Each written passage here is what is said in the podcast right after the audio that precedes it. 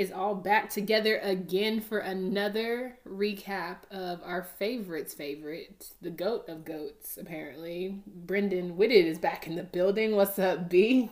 Oh man, that intro, that that introduction has a filler okay, I see, I see. Yeah, you gotta walk upright today. having, the It's funny because uh, I definitely have the Last Dance on me playing in the background right now. So oh yeah. I'm watching Jordan win '97 versus Utah right now. So this was this was fitting. This is a wonderful this is a wonderful way, way to start this John off. Absolutely. And today we feel like it's none other than starting off the ending of the last dance. And then of course there has been some craziness in the world of the NFL between the players, the owners, management, rules. It's just been a wild time on that side of Major League Sports, but also in the NBA world. We got a little bit talk about in terms of Spencer Dinwiddie. And finally, going to end it up with Blake Snell from the MLB, who had quite the bit to say about this coronavirus and trying to get the gang all back together in the MLB, and he is not feeling it. We'll discuss that all. So, first up, man, Last Dance, episode 9. The last two came out swinging once again. The Bulls faced stiff challenges to their reign in 1997 against Utah and in 1990 eight versus Indiana.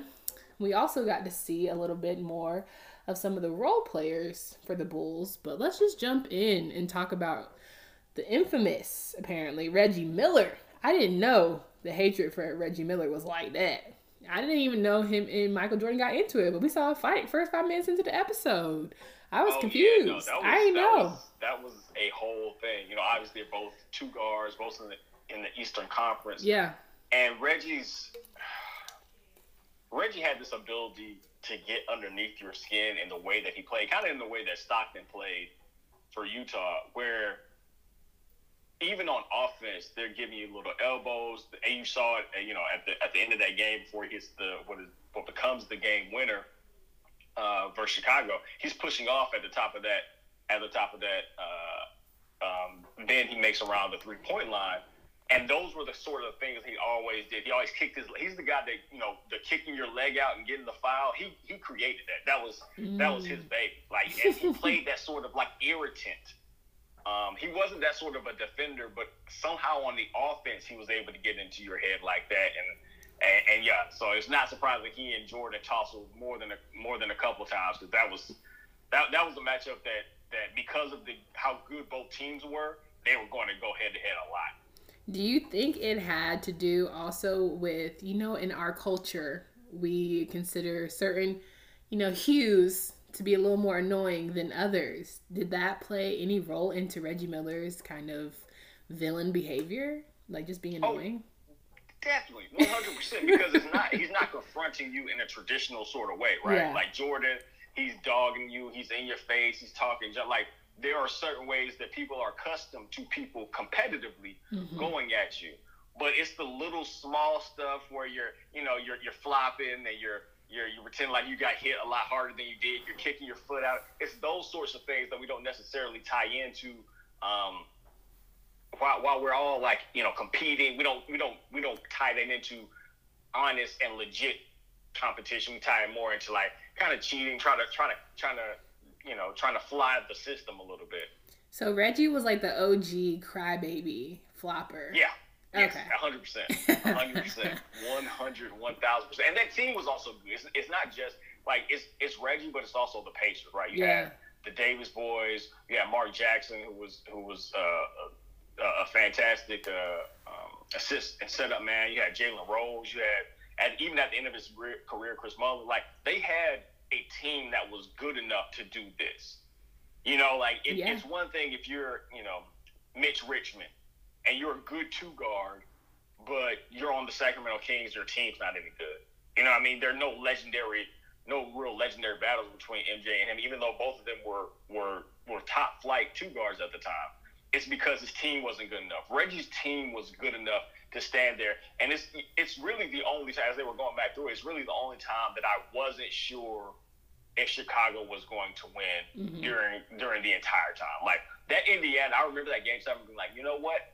They might beat the Bulls because they were that Rick Smits, like they had the inside outside sort of thing. And keep in mind Reggie's how Reggie plays, would translate extremely well now, but like the three point line just wasn't utilized as much. Even though the math was always there, it just wasn't utilized as much. And so to have a guy that is a primarily three point shooter where he's catching the ball, passing, relocating to get to another three point shot, that's not something that was done. It's something that's much more common now, but back in the G, it was very uncommon. If, if your two guard couldn't take guys off the dribble, you thought that they were lesser than. Yeah. Reggie was a one, two dribble guy before he scored. He was really kind of revolutionary in that regard. Absolutely. And, you know, I think one of the points that I found interesting in terms of the Pacers was nobody really talked about how easy it was for Larry Bird to get a head coaching position. How many years after he retired, and he was a young coach, and he just yeah, yeah, that's that's that's pretty early. On. He retired probably in like 90, 91. So yeah. that's at the I mean, that's probably like six, seven years later for him, right. somewhere around there. And didn't necessarily have to go through like the old school coaching route where you had to be on somebody's bench for five years right. and then eventually have to work your ranks into like a crappy team. Like I think either it says a lot about him or that Indiana pretty much has a, whatever you need, you can have it. If that state he pretty much owns essentially, and he obviously still works for the organization today. So clearly he has you know his heart is in Indiana. But I just found it interesting that no one I I thought that was going to be a point like, hey, don't you find it interesting that Larry didn't have to do a whole lot to get a full time head coaching position? With a pretty decent squad at that. But you know. Yeah, I mean that's that makes a lot of sense. He also succeeded as a GM for that for that Pacers squad. He was yeah. GM of those Paul George and um, mm-hmm. um, Lance Stephenson and, and those boys that went went head up with uh, LeBron. Which there's a lot of parallels to be drawn between those Pacers going up going up against LeBron's Heat right.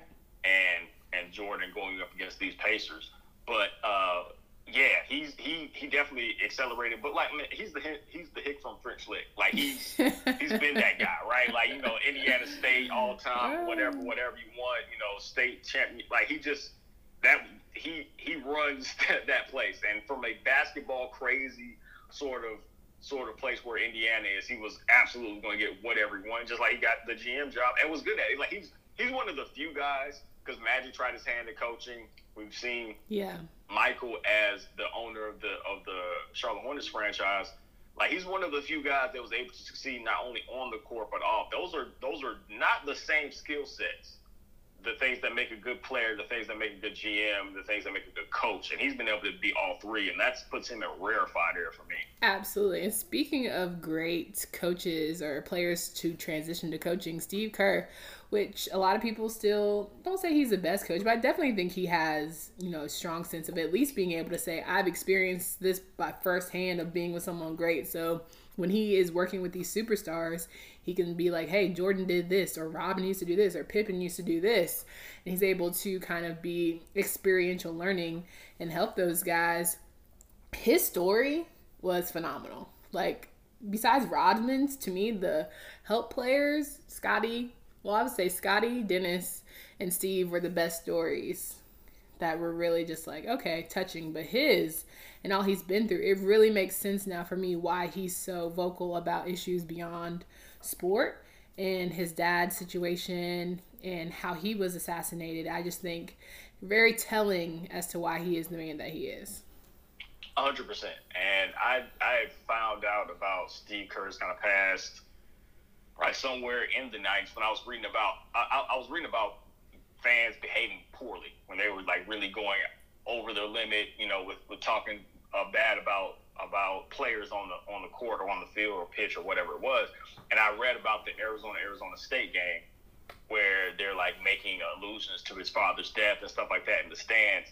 And that's kind of how I found out about. it. I didn't know he was a professor. I thought he was a government worker, mm-hmm. but I, I, didn't know. I didn't know he was a the a um a president of a university. But it was uh, you could tell even to this day how traumatic of an event that is right. uh, as he as he as he's recounting it. And it was also interesting to find out that he and Jordan never talked about. It. Not surprising, not surprising at all, but it was interesting. Like that was a, a, a question I had thought of earlier. Like I wonder if they ever talked about it because that's a weird tie to have to have both your fathers murdered in that fashion. Absolutely, and you know I think it's also they don't seem like the type that want to be trauma buddies with anybody. So right, right, yeah. they're absolutely not going to share the darkest things that's ever happened to them, but they also have uh, respect. So when they're going toe to toe and they are having these fights, it's like I've been through enough to where this don't mean much to me, bro. You know what I'm saying? So that's real. It's yeah. just one of those things where you have that level of respect and can move uh, accordingly. But moving accordingly,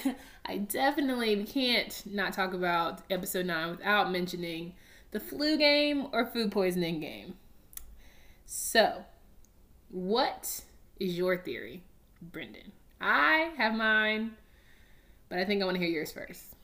Okay, so I I had heard that it was the the food poison thing beforehand. I didn't know about the pizza specifically and about people showing up. Look, I thought, and I've kind of seen this this weird because they they had somebody on like one of these major outlets today talking about I'm the guy that delivered pizza. I would mm-hmm. never poison pizza. I didn't think when people said food poisoning, they meant that someone had poisoned the food.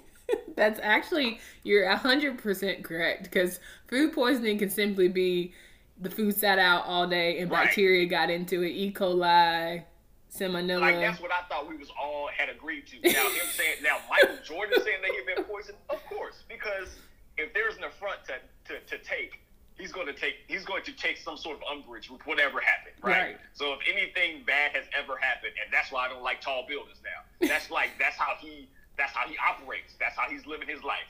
Michael Jordan loves a good grudge. Like yeah, hundred percent. There's nothing more than so him thinking that he was poisoned is not surprising, or or people from his camp or whatever, whatever. I thought we had all just as a collective just decided to ignore that particular part of it, and it's like yeah, you kind of got sick just because you ate some bad food. Like that was what I literally thought that we had all kind of agreed to. I suppose not. Okay, so I originally thought that this whole time everyone just didn't want to say he was hungover and he went out all the time and he was just having one of those, you know, bingers where he did a little too much. And so that's why they called it the flu because they didn't want to say, hey, I just have a bad hangover. So all these years, I feel like people have been telling me it's a hangover, only for him and all of his confidants to say it was food poisoning. Now my my thing is okay. First of all, how did they even know that it was MJ they were delivering the pizza to? If we're gonna think he got poison, poison, right? How would you even know that it was MJ that got that you were delivering pizza to? Two, the guy that was on these outlets today, he said, "I'm a, I was a huge fan. Like I would never poison anybody." Okay, but if you knew you were delivering pizza to Michael Jordan, let's say you found out, of course this guy's gonna bring ten people with him. Like exactly. yo, fam, I'm finna meet Michael Jordan. You trying to roll, bro? Like, yes, yes, I am. absolutely. I want to see if I can get a picture. You live in Salt Lake City. Don't nothing happen in Salt Lake City, fam. Hello. Like, if you if you about to meet Michael Jordan, you calling everybody you know. Hello. Everybody. Hello. Like literally, that is I feel as if if you're gonna bring a whole group of people, it wasn't mafia style. It was they probably bought shorts and memorabilia and cameras, and were just like, I want a picture with MJ potentially. Even if security guard, even if just like who who knows, he could have answered the door. He could be really laid back. We don't know, but I'm sure gonna go and try and find out. Right, so, and, and, also like if you if you live there, I'm sure you know where the Bulls are staying, right? Like i am sure you, like whether or not you knew it was Michael Jordan or not like, if you know that there's a good chance that, like, hey, these, I mean, I don't know how well the Bulls would, like, just fit in into Salt Lake City, but I feel like folks would probably know what hotel they were staying at. And that's the other thing. That's why the flu game never made sense to me. I'm like, you finna tell me he got too lit in Salt Lake City? Right. Man, that is not that that is not an easy place just, just to get it popping. Like yeah. this, this isn't LA, it's not Miami. Absolutely. Like, it is, he probably was having eggnog, one too many apple ciders. Like, come on, like he was staying. He was staying at the Elk, like the Elk Lodge. Like everyone knows, all the away teams for the NBA stay at this Elk Lodge. Same thing. Right. Like, come on, guys. Like this, we want to. You want to make someone evil that where it's just not there. Like there are times when people earn their butthole evilness. Like they're a jerk. Fine. This is just not okay. So then you made shoes out of it. He's made a marketing team. Why I think he's not lying, but he could very much well be, is man, these guys who were also in this interviews were, had their stories locked. like locked down, locked down. I was like, I hope I have friends who are able to lie with such straight faces the way in which his team has just lied to us. If it is a lie, right? I got you. Look, Coop, I'm gonna let you know right now. I will lie for you. Like straight up. I 30 appreciate for 30 it. later on you, and it was like, I can't believe Coop did this. I was like, nah, Coop was with me the whole time. I don't care if 100%. they got video of you, dog. I don't care if they got video of you, dog. Nah, that's not her. Nah. It was doctored. It was doctored. It was, it was, Cause- y'all gotta stop with this TikTok. they definitely were just straight up this is what happened and didn't even flinch didn't even flinch that's how i feel like in my spirit they're not lying but i know i've been lied to a lot in my day but they just had it on lock that story They so. did have, and they all had it like together. No, this is what happened. This is what happened. Like the reports that came out later, all like all that joint. It was impressive. I Yeah. look. No one knows except the folks that know. right But, but I'm just saying, outside looking in, I was convinced. i was 100% you can't you can't tell me otherwise i know it was food poisoning that's what i know Right. Right. well, when we jumped into episode 10, the battered and exhausted Bulls concluded their last dance with a sixth championship. Michael, Phil, and the others reflected on the end of a dynasty, and there was so much speculation about how, how or if they could have won more. But Dennis Rodman was back in the forefront talking about his I couldn't come to practice because I had wrestling. And yeah, I just I don't understand Dennis, but I want to be him low key. And I think Michael envied him in ways that we'll never understand, right? So his ability to have so much God given talent and yet still not give a flying is just remarkable to me. Like he Yeah, knew how I- to, you know, go at twelve. Yeah, I think you're right. I think he really, I think Jordan really admired him. Yeah, he re- you got to respect someone who, at the end of the day, if you tell me to show up, I'm not only going to show up, but I'm going to show up and show out, right? Right. So that was his just that's who Dennis is, and if you let him be, he'll be amazing for you. If you try to contain him, you try to control his crazy, it's never going to work. And that's a testament to Phil Jackson too. Oh yeah, right? Like that's a testament to a to a coach. And you, and you mentioned Steve Kerr too. I think Steve Kerr's time on the Bulls perfectly com- prepared him for being this Warriors coach right. because they all kind of became rock stars between the way how much they won and how pretty their game was and stuff like this. And so he understood the importance of managing egos. Like Luke Walton came in and was the coach and they won a, a gazillion games. So you don't need to be, you know, X's and O's all the time. Like, fam, you you roll the ball out a lot and you got Durant and you got Curry and you got Clay and you got Draymond and y'all will figure it out Right. right? But the day to day stuff, it's an 82 game regular season. You see how stuff can build up where players feel a certain sort of animosity towards one another or towards management or whatever. He would had a front row seat to that. And so I think that made him perfectly placed to be the Warriors coach because now he's able to sniff a lot of that stuff out and get it before it happens. Absolutely. And you know, I think what was beautiful about him, I think about people like Odell Beckham Jr. and how they say, you know, he's this off the wall person. Like if he had a coach like Phil who just let him be, you know what I mean? Like if you let me be and trying to maintain whatever, I'm gonna give you all I got. Now mind you, he didn't have uh, teammates like Michael Jordan, Scottie Pippen, who could pick up the slack. So that's where he was struggling, right? But if he had had a coach who just understood, like, listen, I want you to be great, but I also need you to get it together a little bit. I think, and I think Phil is good at that, where he let him be, but he also said there's consequences, right? Right. So he didn't just say, fly off the handle, it doesn't matter. He was like, all right, I need you to rein it back in. And yes, the team is running suicides because you missed, you know, such and such practice. Absolutely. So I think Phil is just it speaks to who he is because to me, how he contained, you know, beyond the Bulls going to Shaq and Kobe. Yeah, those kind of exactly. energies, right? Lamar Odom, which I'm sure was electric, right? I think his ability to kind of hone in to all of that and conjure it up for good speaks volumes. But I know another part of episode 10 that a lot of people wanted to get into was Utah and the hostile hostile environment. Karl Malone, John Stockton, John Stockton, who I don't know why people are saying is underrated, but I find that very interesting because I don't think he's underrated at all. I think people give him his flowers, very much so. Maybe I maybe I'm wrong, but I mean, I mean, this is going to be kind of an asinine response, but it depends on where you have it rated, right? Like, some do you have a? Uh, yeah, I'm sorry, I couldn't help. it. But like, it's, it's going to be like if you got him rated as the third best point guard ever, then okay, you you, you might have a little overrated. If you got rated as, you know, uh, I don't know, the, the top ten then, and you know towards the back end, then you're probably underrated.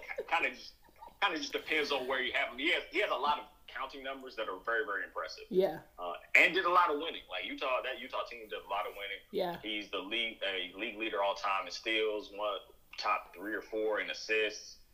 I mean, you're, you're not gonna you're not gonna tell me what he did is whatever. It I think he is one of those players that you wonder how their game translates. Those players, hmm. you know, as time goes on, very true. Hey, does it does a 6'1", 190 guy who's who's an okay shooter? Is he able to function literally one anywhere outside of this Jerry Sloan pick and roll heavy thing with this fellow Hall of Famer and Karl Malone? And then on top of that, does his game translate to now, which is a you know a thing that we're always talking about when we have these conversations with about MJ or Kobe or Bron. You know when we start comparing older guys and, and, and Bird and Magic, mm-hmm. how does their game translate now? And I and I, that to me, as as we get further and further along, you look at him. He's not he's not a physically impressive sort of guy. I, that might be something that, that doesn't translate particularly that well, particularly for a guy that doesn't have a chip. Yeah, but I mean, hell, Steph Curry's physique doesn't necessarily give me like eye gauging. Yes, he that's supposed to translate, but he makes it do what it do. He can also shoot the lights out of a gym. So, I mean, right. Sure. I was about to say he's also the best shooter we've ever seen. I think he's he probably be universally thought of that way. Yeah. I mean, if he isn't already, probably by the time he retires. Stock, there's as as great of an steal guy as he is. No one thinks that he's the best defender ever. As great of a setup guy as he was, no one no one thinks he's the best passer ever.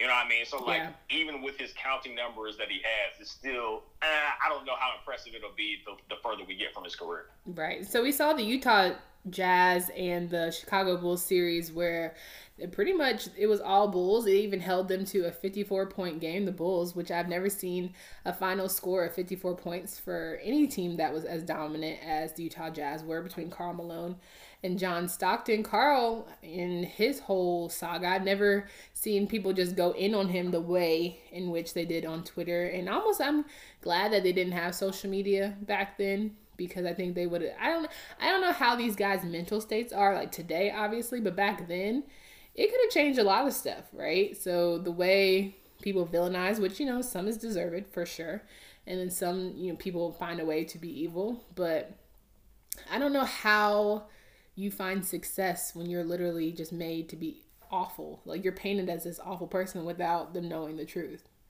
Because even Jordan wasn't painted awful, and I'm sure he's done some pretty downright despicable things, you know. But he had a very I mean, yeah, controlled narrative.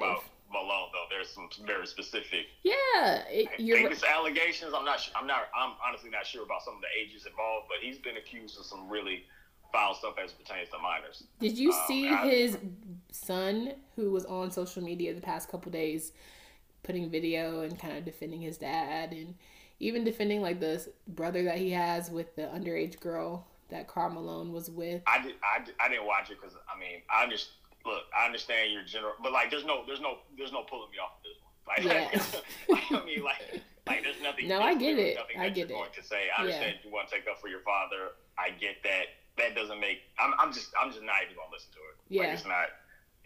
I started it and I thought there was like three videos. I, I watched one and you can just tell it's a sad kid who unfortunately is you know the product of having to be in a situation that he didn't ask for, right? So right. he didn't obviously grow up knowing in the beginning stages who his father was and then having to have everyone tell you who your father is with also experiencing him on a day to day. It's very I'm sure that's just not a great headspace you want to be in. Because, I mean, the kid played at LSU. Like, he played football. I'm sure people have said some pretty despicable things, but I can't imagine having to go through that and try to defend, which I'm sure he, his mom, you know, has to go through that. So it's just all around. It's, it, it's icky. But I think that's why Karl didn't want to be on the documentary uh, maybe. I mean, I, I, I don't. I never thought that they were super super close. Um, but well, did he? Was he friends with everybody that interviewed? Was he friends with everybody that was on the documentary? Because I feel like uh, Horace Grant was not exactly his number one fan. fan. Okay, yeah, no, not not. not but he's also not the player that Karl Malone was, right? That's like true. it's one thing to lose to to a guy after you've been teammates with him. He lost, you know, he lost when he was with the Magic versus the Bulls, but that, right. that was after he had had some success with Jordan. Malone was the best player on the team that lost to him twice in the finals. Yeah. And Reggie Miller even said he came out either today or yesterday talking about like I. It took me a while before I said okay to the interview because it was just that painful. Which I understand. Honestly, I wouldn't want to be in this dude's video talking about how great he is. Like I'm gonna give him a buck. I would.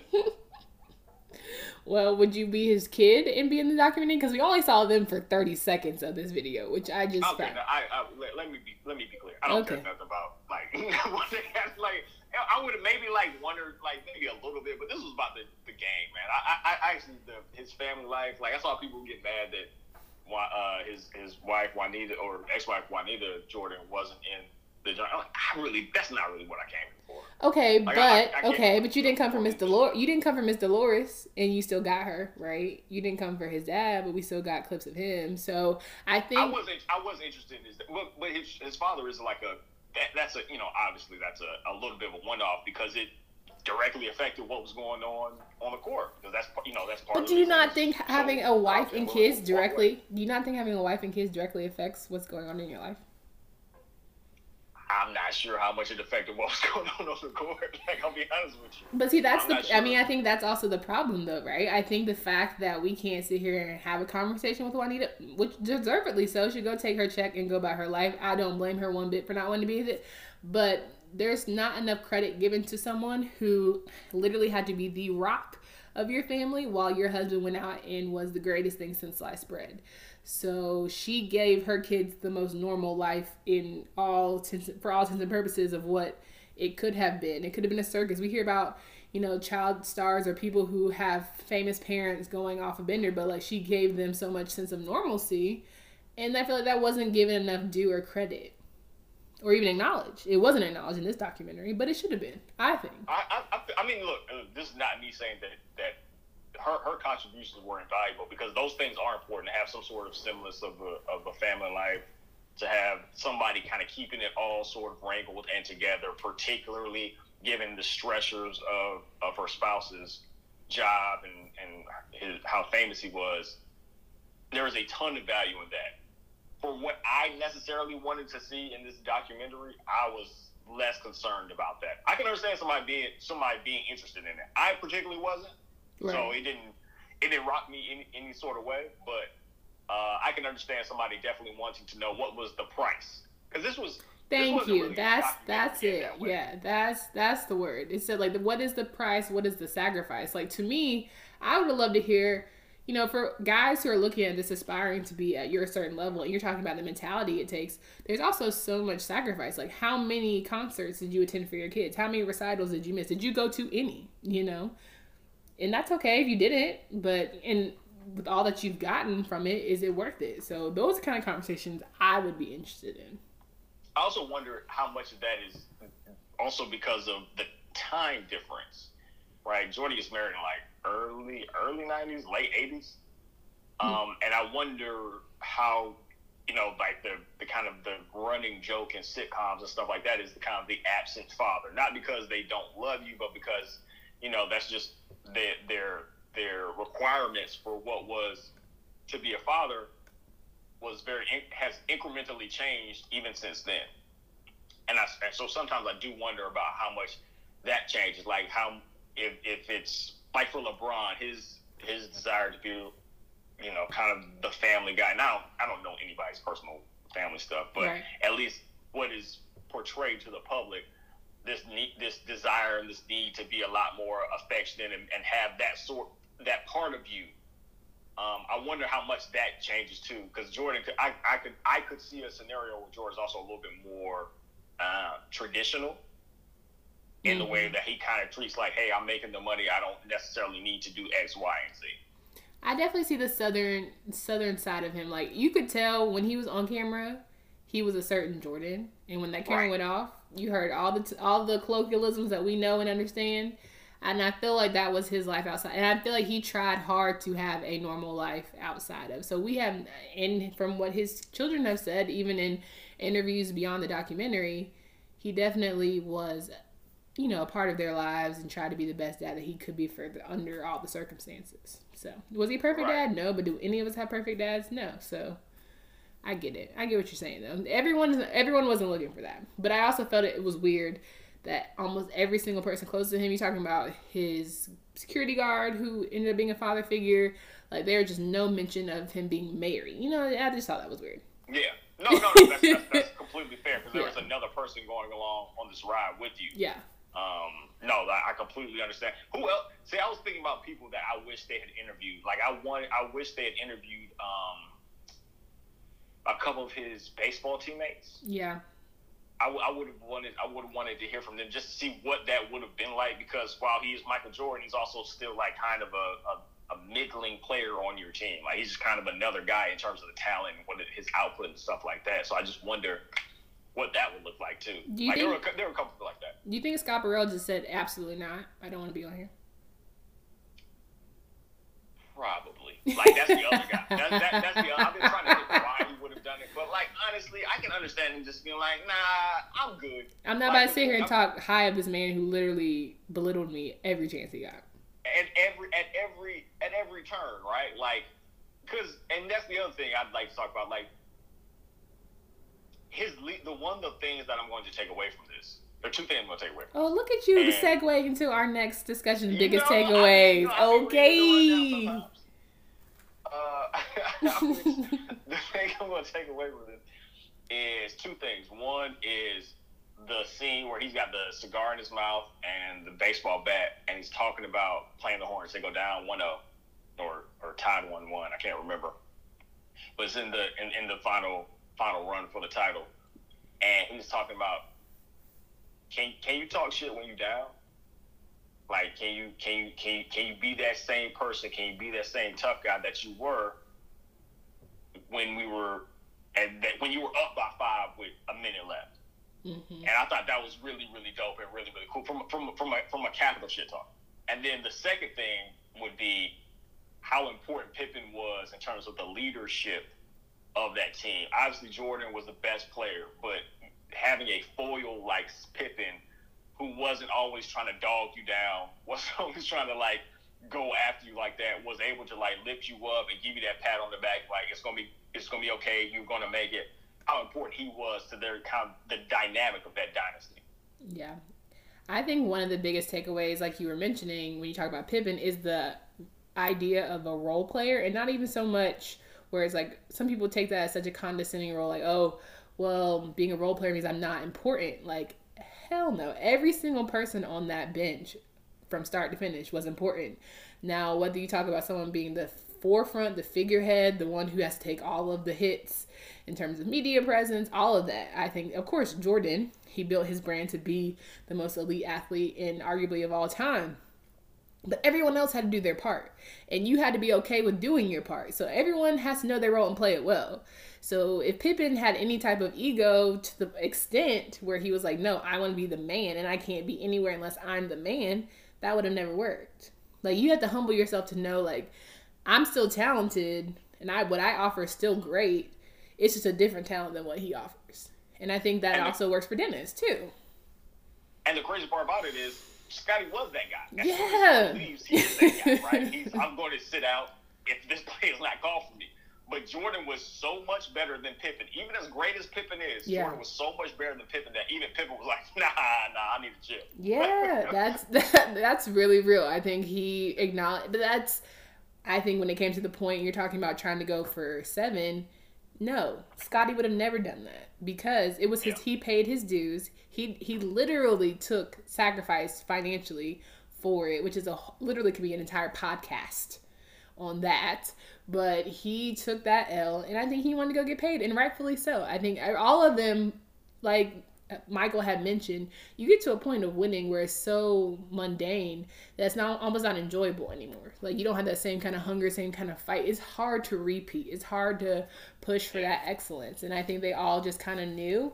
But if they had tried, I think of course they would have figured it out. Because once you know what to do, you can hone in and lock in during playoffs. But it wouldn't have been the same, right? It wouldn't have been the same kind of jazz. And I think there were other teams that definitely had the juice to beat them. I think one, I think you're 100 percent right. I don't think Pippen ever takes.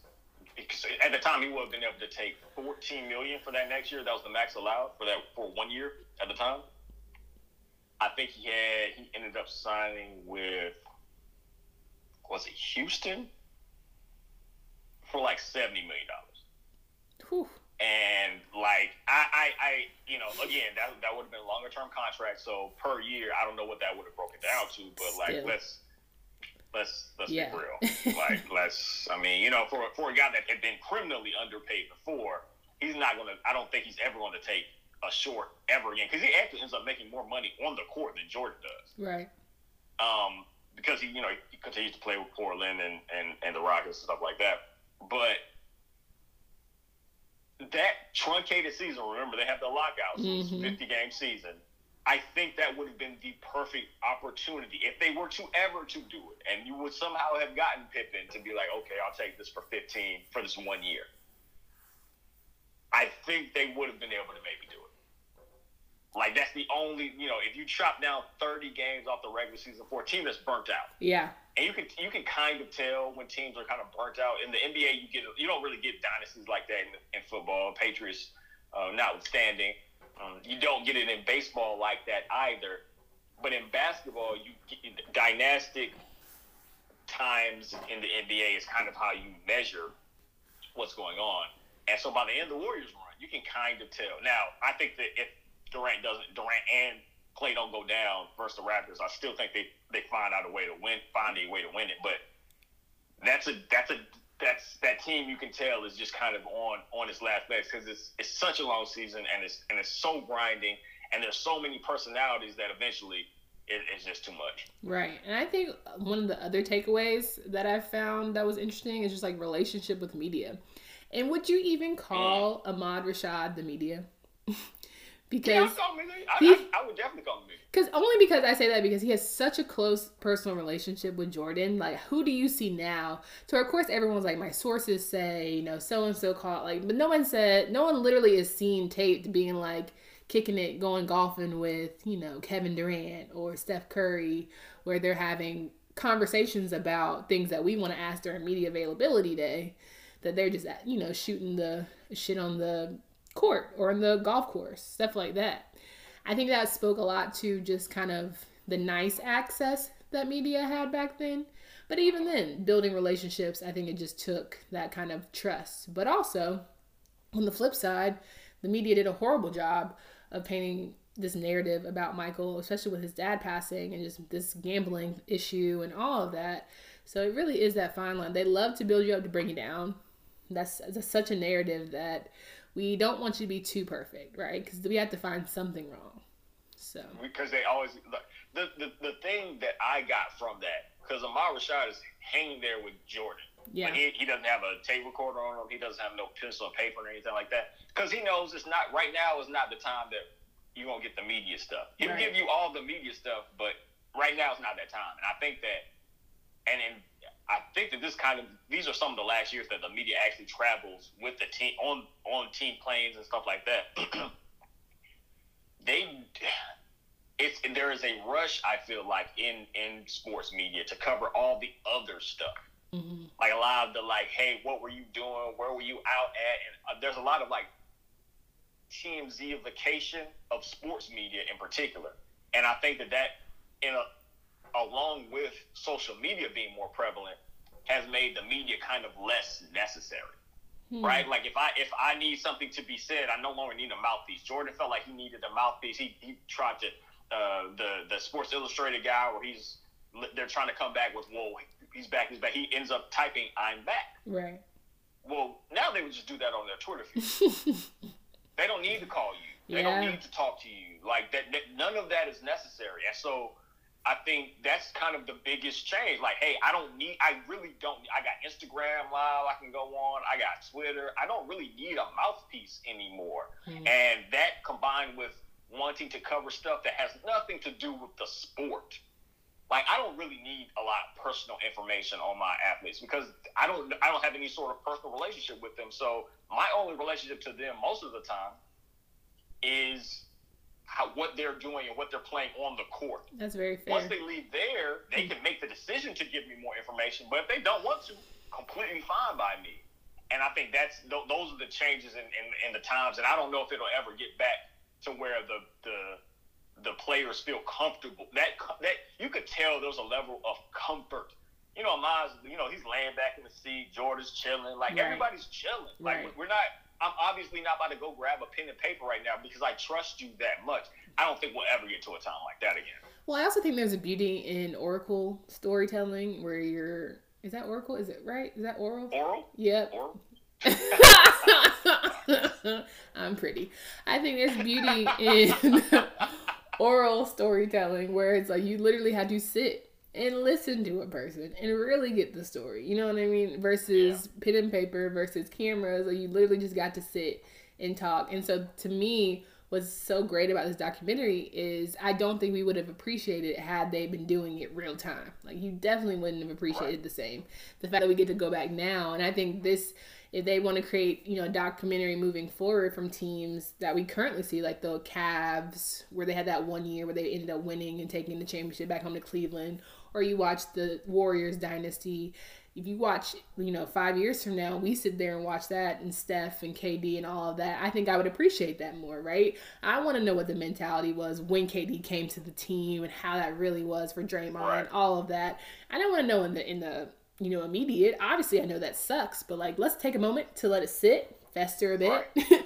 now we can gather some intelligent thoughts. Hindsight's always twenty twenty you know, and then we can make some informed decisions or we can build on a public relations team. Let's now learn how to tweet with some substance or, you know, curate some content that's going to mean something. I think when you just fire off the helm on Twitter, that's when you just build for problems. Like a lot of these guys did when they're in high school and college and it comes back to bite them in the butt down the line. So, you know, I do definitely agree with what you were saying there. So the next documentary that we're going to see featuring your favorite athlete or an athlete you want to know more about is Mike Tyson. Hundred percent. Like Mike is, and I've read some of his book. I saw some of his one man play. Uh, no, I saw no, I saw all of the one man play and read some of his book. Yeah. Uh, he has lived a life. He's got he's got stories with Brad Pitt. He's lived several lives. And and like it's, it's just so much so much outside of being who he was as the baddest man on the planet. Like yeah. he was terrifying still is. Let's be honest. oh, like, have you you seen the video? I'd be scared as hell. You've um, seen the um, video of him like trying to say I'm back and his different boxing. He, uh-huh. No, no, no. He looks explosive and scary. Like, he looks 100. percent And the thing that made Tyson scary, yes, I mean, the, the, his his hooks were vicious. He'd go to the body up top. He was like a bowling ball of knives, and it was terrifying. but that's not what made him scary. Yeah. The scariest part about him was like just talking to him and and listening to what he viewed as reality. And good lord, like that that, like, that was that will scare me far more than somebody punching my lights out. Like, yeah, that's scary. But what's scary is when you don't know if you're on the same plane of existence as someone else. Like that, yeah. that to me will always get like Tyson is just yeah, give me give me ten, give me twenty episodes of Tyson all day. And I think the fact that he probably does not yell, but he doesn't have to, and you still right. feel fear is what's so electrifying about him. Like he is not going to yell at you. He's literally gonna say, "All right, bet," and then here he comes yeah. and, uh, unload on you. You know. So I think that would be interesting. I said low key, I would love to see a documentary on Pop because I just want to hear his storytelling about all the different like mm-hmm. international players that he's had and how he's made that work right? So we talk about Phil Jackson being great and we sleep on Pop like just because he doesn't have the laundry list of championships. I think he has been able to bring together a lot of wide ranging of guys, diverse talent, and make it work for him and be a successful coach for all these years. So he would be good to me just to listen to. That's just, the first time I've heard Pop, and I think you're right. I think he'd be. I, I've only heard him dress people down, so I don't know what kind of storyteller he would be. But like, I, I would be very, very interested um, in Pop. Now, I wouldn't necessarily be super. The only thing that would keep me from him is that like the Spurs team didn't seem super interesting. Sure. But like, maybe that's the way they like, wanted it. This, maybe that's how they wanted it. Like I think a lot of people sleep on them, like they're boring or whatever. But like sometimes there could be there's spice with Tim Duncan. We just don't really talk about it. Like he's had some interesting stuff go down in his life. I mean, look, if, if you're talking about stories, just I mean, probably Tony Parker will probably, probably we're, doing that. Facts, fair, I mean, fair, fair, yeah, fair. I'm just gonna leave that there. Yep, but, um, yep. but like even to like uh, to, so first off, shout out Kevin Garnett. It's his birthday today. Hey. Um, what a fantastic player. uh, NBA uh, final, uh, an MVP, a championship, defensive player of the year, uh, four-time first-team All Defense. Uh, man, just I think it's 15-time All Star. I think that he's better than Duncan, but that's a that's a conversation for a different day. Oof. But like even he, the the trash talkiest of all of these guys, was like, I couldn't even talk trash to Tim because he would just look at you and be like, all right. like, like, that's just that, that's just kind of and I know like my brother's like that. Like it's not even it's like it's fun to roast my brother, but only because I know him. Like he's just very like, all right, that's cool. I mean, like there's there's only like, like there's there's I don't know what what the what the market is for Tim Duncan for Tim Duncan bio. Uh, I mean, I don't know. He used to be a swimmer, and then he turned into this amazing basketball player, and then ended up being this mixed martial artist now. So I don't know. Right, he is doing that, and, and assistant coaching now. Like he got dreads. I'm not saying that he's not interesting. I don't know how well that translates to a documentary. For sure. Right. That's why we only and, get. And, that's why we only need Pop and Tony. you're right. Yeah, no, yeah, you got, you got. It. well, and Manu, you gotta have Manu because I feel like Manu will wow. Absolutely. Well, we are going to pivot and end the day talking about a topic that clearly we could we're gonna probably spend the majority of our time on is the NFL and their ability to always continually get it wrong. And I don't know who they you know you always have someone you pitch an idea to right you always got a homie that you just need reassurance from i just want to know who in the nfl's life that homie is because they need the, the crap smacked out of them why do you sit here in meetings and say, hey, I think this would be a great idea? Someone, your yes man is like, yeah, go for it, do it. Sounds great. I need to know who that person is in these NFL meetings for sure. But if you haven't heard, per Tom Pelissero, the NFL had this past since because it was changed a little bit today. The NFL is immediately instituting changes to the Rooney Rule requiring clubs to interview at least two external minority candidates for head coach openings and one minority candidate for any coordinator job. Now, also, there was a proposal given where it basically incentivized teams that any team that hires a minority head coach would receive a six slot bump for their subsequent year's third round NFL draft pick. Hiring a minority general manager would move the same pick up 10 slots. Teams also would have their fourth round pick boosted by five slots if the coach or GM is retained after one year. Additional compensatory picks would be awarded to teams that had a minority assistant become a coordinator or head coach general manager elsewhere.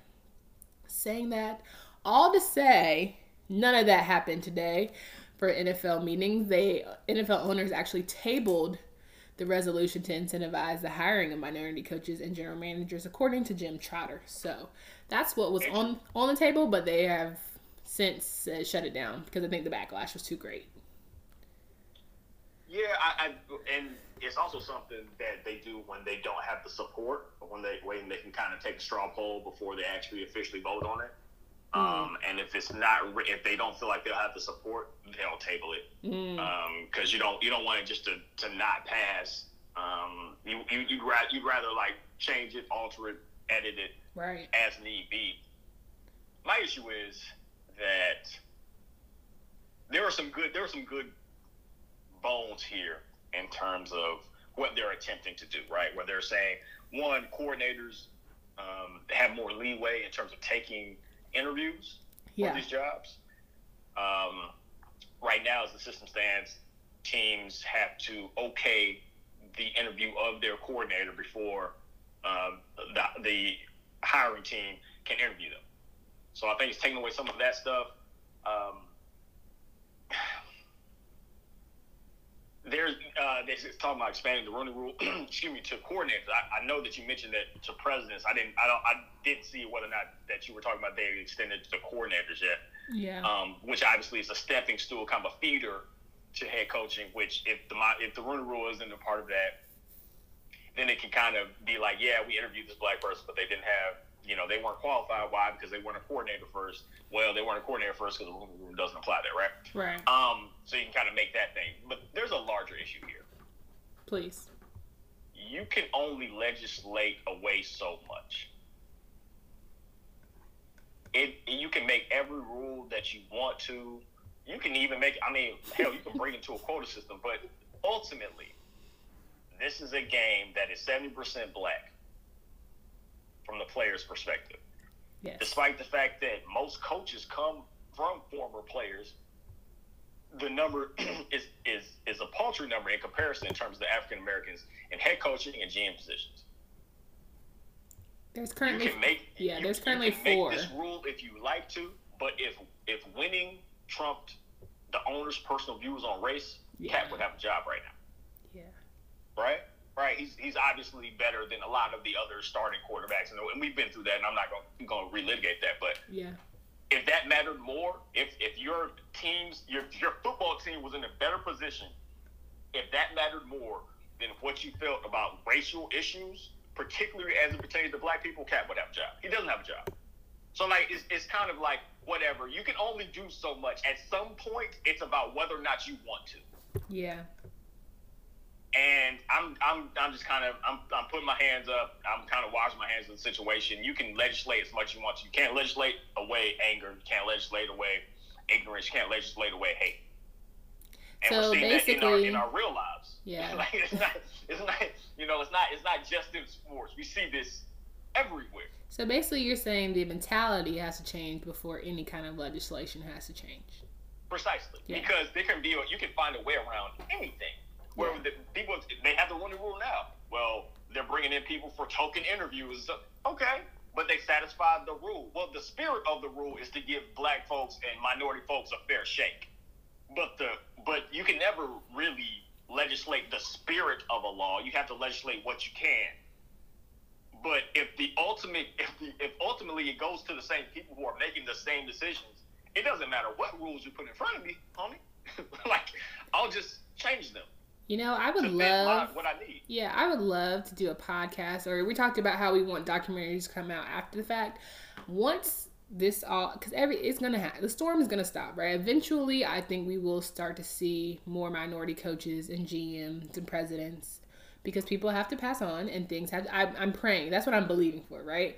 I don't know for a fact, but I'm I'm believing for. it. The documentary I would love to see is what actually happened in your interview because you know some hiring managers are cold stone face they can like we talked about mj's friends can lie straight through their teeth. They can make you believe you have a job. They can make you feel like you were the best candidate thing smoking since sliced bread. Like some people can do that. I don't believe with my full spirit that all these gms and presidents and head coaches who are trying to fill vacancies can all lie with straight face and they probably some of them literally check like we're doing this interview for a box check. Like they give off the energy that we're only doing this because we have to. So I would love to know the coach's experience, minority coaches' experiences when it comes to trying to fill or get hired for these roles and kind of who kind of shut the door on them instantly, who gave them a fair shake, who even brought them all almost down to the finish line and then said no. Like I would love to know what I would love to be a fly on the wall because I think that that's also problematic like are they teaching you tools to lie to these guys and make them feel as if they are the top candidate knowing full well you have no intentions of hiring them? Because then that's a whole other domino you know snowball right. thing that we need to dive into. Like why is there almost a system to give people false hope? Like why is there a system that allows these guys to be very desirable candidates and they still not get an opportunity? Makes no sense to me but that, that's that's also also real world. Yeah. So, I, as I was reading about them incentivizing teams that were willing to hire, that did hire head coaches and, and presidents and, and things of that nature, whether it be compensatory picks or moving up in the draft or whatever. How would you feel about taking a job in a scenario uh, under the under that scenario where you know that this team is hiring you knowing that they're going to get this sort of incentive. So my pride would be disgusted because I felt as though I didn't need an incentive to be your head coach. I don't need an incentive to be your GM. I don't need an incentive to be your president. However, bills need to get paid. And I feel like that like from being a real world person, like, or my day to day that has nothing to do with sports in so many regards, like, if I need a job, I need a job. So I got to humble myself enough to say, now that I'm in the door, how can I do, be effectively changing, you know, what's around me? So now that I have been hired, I'm going to make sure the same way their friends all got in, I'm going to ensure that my friends get in. And I'm going to ensure that, you know, my son is a coordinator or a made up position or, you know, social media, whatever handler. I don't care. I'm putting everybody I want because now I have the position, right? Now I have some sort of strong power, strong hold on it. So I'm going to take that opportunity despite knowing why I got here. I'm here now. And I'm going to hopefully it not be the same way. And I'm ensure that when I leave here, if I do have to leave here, that it's going to be someone that looks like me coming right back behind me. Like that's what I'm, I'm going to try. Those are my things and my mentality. Like I would I would take the job knowing that I would be agitated, but I would still take it. You? I've, I've never agreed with you more. uh, like honest, honest to God, like in terms of putting people on, like whether or not you're gonna like me in this position, I don't care. You weren't gonna like me regardless. Right. You know what I mean? Like that's that's the thing to me. Like my pride's not even gonna be into it because like the people that are gonna that are gonna mind won't matter. Yeah. You know what I mean? Like they they would have never they wouldn't have hired me anyway. you know what I mean? Like obviously they can't be trusted with this. Just just even if it's based on merit, they can't be trusted with it because you can look at um, uh, the offensive coordinator for the Kansas City Chiefs. He's been the offensive coordinator the last two years. Yeah. Number one offense last two years. Has not did, did not uh, Bieniemy didn't yeah. get uh, a head coaching offer. That is insane.